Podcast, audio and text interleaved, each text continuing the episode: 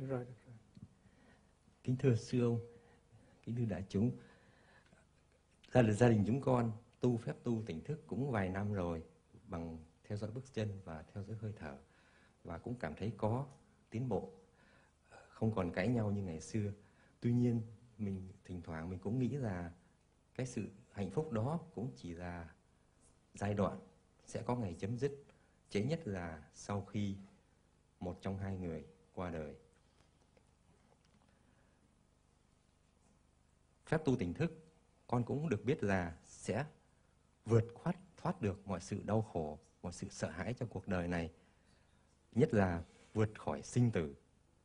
Nhưng con suy nghĩ mãi, nếu mà bảo vượt khỏi sinh tử thì có lẽ không đúng, tại vì mình sẽ chết.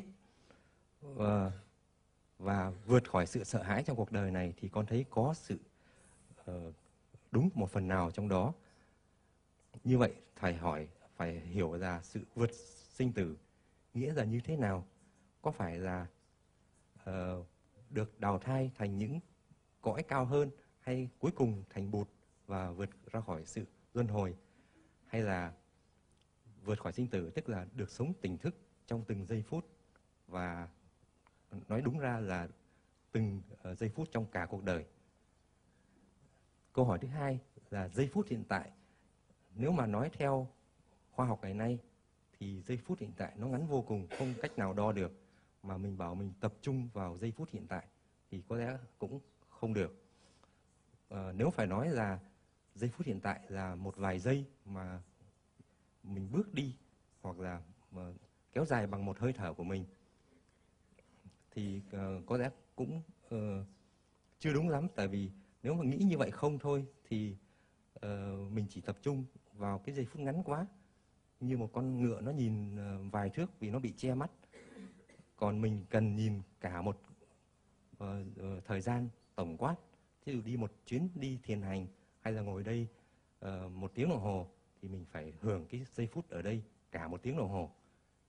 Hoặc là xa hơn là mình phải có những chương trình cho cuộc đời trong tương lai, để sống có ý nghĩa cho cả cuộc đời, và nghĩ về tương lai và nghĩ về quá khứ mà không bị vướng bận về tương lai, về quá khứ, như trong kinh Người Biết Sống Một Mình đã cho biết. Xin sư ông giải thích rõ vấn đề không bị vướng bận vào quá khứ mà vẫn nhớ, cũng như là đặt chương trình cho tương lai mà không bị vướng bận về tương lai. Như vậy có phải là sống tỉnh thức, sống chánh niệm trong một cái hiện tại kéo dài cả cuộc đời không? Có hỏi gì mà dài quá vậy?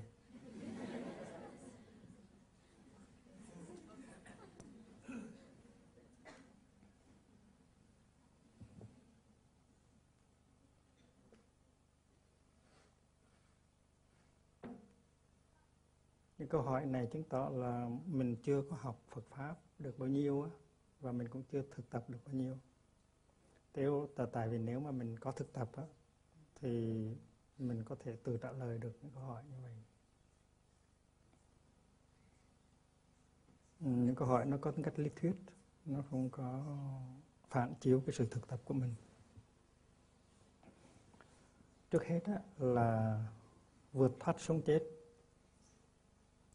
Nó không nghĩa là bằng cách chết đi thì khỏi sống chết, tại vì như vậy là kẹt vào chết rồi, đâu có vượt thoát cái chết được.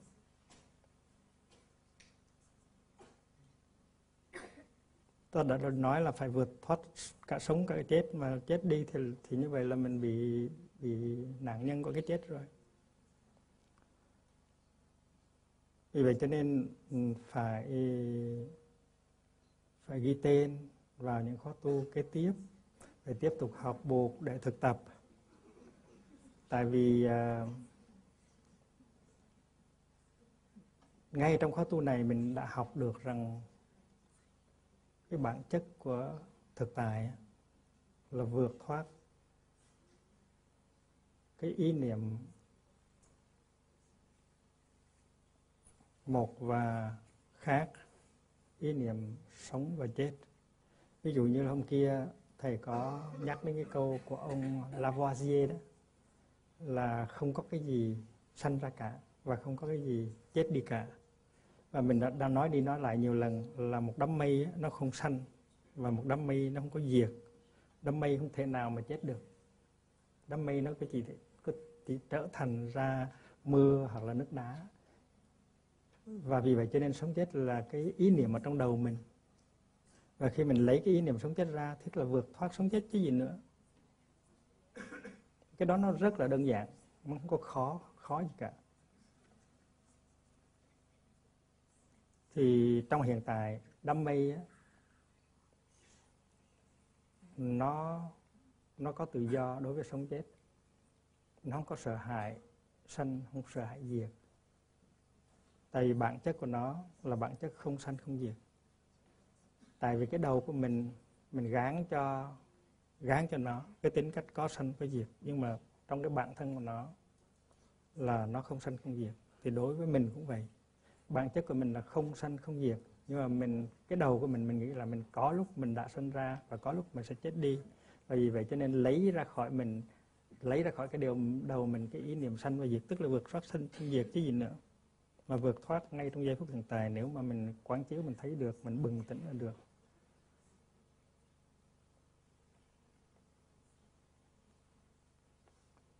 Thứ hai á, là giây phút hiện tại. Giây phút hiện tại ngắn quá, làm sao mình có thể an trú trong đó được. Tại vì mình muốn an trú trong một cái gì nó dài hơn. Nhưng mà mình phải đặt cái câu hỏi là giây phút hiện tại là cái chỗ mình đang trú. Vậy thì cái chủ thể an trú là cái gì? Ai an trú? Và cái ai đó, cái người an trú đó có phải là một cái thường hằng bất diệt hay không? Với cái chủ thể an trú, nó có phải là một cái thường hằng bất diệt hay không? Mà đi đòi tìm một cái đối tượng thường hằng. Tại vì cái chỗ an trú nó cũng vô thường, mà cái người an trú nó cũng vô thường. Thành ra trong khi hỏi câu đó, mình giả thiết là có một cái giây phút hiện tại rất ngắn và có một cái ta nó rất dài, nó bất biến, nó đòi an trú trong cái giây phút đó hoặc là an trú dài hơn cái giây phút đó. Thành ra ngay căn bản mình đã không có thấy được cái vấn đề rồi. Đứng về phương diện thực tập á, thì cái chuyện an trú trong hiện tại là cái chuyện mình có thể làm được. Ví dụ như là mình đang suy nghĩ tới quá khứ, tới tương lai, mình không có tiếp xúc được với những cái mầu nhiệm trong hiện tại như là gió thổi, chim hót, thông reo, hoa nở. Mình bị vướng mắc vào những cái lo lắng, sầu khổ, mình vướng mắc vào cái sự lo lắng cho tương lai hoặc là đau buồn cho vì quá khứ. Vì vậy cho nên mình không có khả năng trở về giây phút hiện tại để tiếp xúc với những cái mầu nhiệm trong giây phút hiện tại nó đang xảy ra trong mình và xung quanh mình. Thì khi mà mình thở vào một hơi á, mình trở về với cái giây phút hiện tại thì mình tiếp xúc được. Cái chuyện đó là cái chuyện ai cũng thấy được, rằng tiếp xúc với giây phút hiện tại là cái chuyện mình làm được. Và nếu không tiếp xúc được với hiện tại thì làm sao mà uống được cái ly nước cam của mình một cách hạnh phúc được. Nếu không tiếp xúc hiện tại làm sao bước được một bước chân thanh thản và tự do được. Nếu không tiếp xúc trở về hiện tại thì làm sao mà có thể thấy được cái mặt người thương mình được. Vì vậy cho nên cái chuyện tiếp xúc với hiện tại là một cái sự thật mà ai cũng có thể kinh nghiệm được cả. Nó không phải là vấn đề lý thuyết nữa, mà nếu mình có thực tập á, thì mình sẽ không có đặt câu hỏi đó. Rồi mỗi bước chân, mỗi hơi thở của mình á, nó là một cái phương tiện để đưa mình trở về giây phút hiện tại, để mình có thể sống được sâu sắc những cái giây phút hiện tại đó, tiếp xúc với những mầu nhiệm của sự sống trong giây phút hiện tại, để cho cuộc đời mình đừng có uổng phí. Điều đó là cái điều căn bản, sự thực tập của mình đó không phải là vấn đề lý thuyết nữa. Bất cứ ai mà để ra 1-2 giờ đồng hồ mà thực tập cho đàng hoàng thì đều thấy cái chuyện an trú trong giây phút hiện tại là cái chuyện rất là mầu nhiệm có thể làm. Thành ra đặt vấn đề, nó chứng tỏ là mình chưa có thực tập.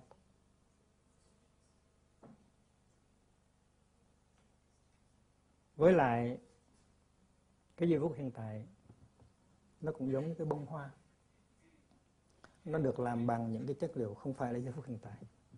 Hiện tại nó được làm bằng quá khứ, nó được làm bằng tương lai. Vì vậy cho nên nếu mà mình tiếp xúc với giây phút hiện tại một cách sâu sắc á, thì mình tiếp xúc luôn được với quá khứ và tiếp xúc được luôn được với tương lai. Và vì vậy cho nên giây phút hiện tại không phải là một cái gì nó tách rời ra khỏi cái quá khứ và nó tách rời ra khỏi tương lai. Ví dụ trong quá khứ mình đã có làm một cái gì lầm lẫn,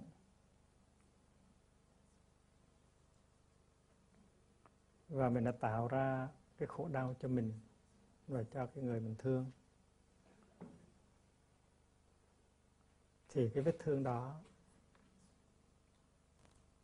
nó còn đó. Ở trong giây phút hiện tại mình có thể hối hận, mình có thể tiếp tục đau xót về cái vết thương đó. Thì khi mình tiếp xúc trong giây phút hiện tại thì mình tiếp xúc được với cái vết thương đó, nghĩa là tiếp xúc được với quá khứ qua hiện tại. Và nếu mà mình tỉnh thức được, mình nói rằng ngày xưa vì thiếu chánh niệm, vì thiếu hiểu biết, vì thiếu từ bi, cho nên mình đã nói một câu nói như vậy, hoặc là có một cử hành động như vậy, và mình đã gây ra cái vết thương như vậy nơi người kia và nơi mình. Thì bây giờ mình quyết sẽ không có dại dột để lặp lại cái hành động đó hay là cái lời nói đó. Thì khi mà mình lập cái nguyện như vậy và mình chuyển cái tâm mình như vậy, thì tự nhiên cái vết thương ngày xưa nó bắt đầu nó lành. Và không những nó lành nơi mình, nó lành nơi cái người kia nữa, tại người kia cũng ở trong mình. Vì vậy cho nên tiếp xúc với giây phút hiện tại là mình có thể tiếp xúc với quá khứ. Và mình cũng biết rằng là tương lai á, tuy là nó chưa có đó, nhưng mà tương lai á, nó sẽ được làm bằng chất liệu của hiện tại. Và vì vậy cho nên mình đã có chủ quyền về tương lai. Tuy là tương lai chưa có đó, nhưng mà mình vẫn có chủ quyền về tương lai. Là nếu mà mình quản lý được giây phút hiện tại một cách tuyệt hảo á, với tất cả cái tài năng, cái khôn khéo, cái trí tuệ, cái tình thương của mình á, mình chăm sóc cái giây phút hiện tại một cách với tất cả sức mình, thì tức là mình đang xây dựng cho tương lai. Tại vì tương lai nó được làm bằng chất liệu hiện tại, và vì vậy cho nên cái hành động để xây dựng tương lai, tất cả những cái gì mình làm để xây dựng tương lai, tức là chăm sóc cho hiện tại. Hiện tại nếu được chăm sóc với tất cả sức mình, thì đó là tất cả những điều gì mình có thể làm cho tương lai rồi. Vì vậy cho nên tiếp xúc với hiện tại cũng là tiếp xúc với tương lai, chăm sóc cho hiện tại tức là chăm sóc cho tương lai. Vì vậy cho nên đừng có chia cái quá khứ, hiện tại và tương lai ra ba cái nó rời nhau. Mình nói không phải là một cũng không phải là khác mà. Vì vậy cho nên mình nhìn vào giây phút hiện tại, mình phải thấy đó là quá khứ, mình phải thấy đó là tương lai luôn. Cái này nó nằm trong cái kia. Thì trong những cái ngày vừa qua mình đã học như vậy, và những cái giáo lý đó nó đủ để cho mình có một cái tuệ giác để mình có thể tự trả lời được những câu hỏi của mình. Thành ra cái vấn đề là mình phải hạ thủ công phu. Cái hơi thở của mình, cái bước chân của mình, cái sự lắng nghe của mình, cái sự sử dụng ái ngữ của mình làm cho nó hết lòng, thì tự nhiên cái tình trạng hạnh phúc của mình, tình trạng hạnh phúc gia đình của mình nó tăng tiến lên được. Và sau này nếu mình có vượt thoát được sanh tử hay là độ được nhiều người hay không là cũng do cái đó. Nếu không có bước thứ nhất, bước thứ hai thì không thể nào có bước thứ 100 hay là bước thứ 1000. Hai cái đó nó dính líu tới nhau. Làm cái chuyện ban đầu mà không được thì làm cái chuyện sau này cũng không được. Và vì vậy cho nên những người mà bước được những bước đầu và bước cho thật vững chãi thì những người đó có tương lai lắm. Tôi gọi là vạn sự khởi đầu nan. Chính cái lúc bắt đầu mà làm cho được vững vàng thì sau này chắc chắn là mình có một tương lai và con cháu mình sẽ không tương lai.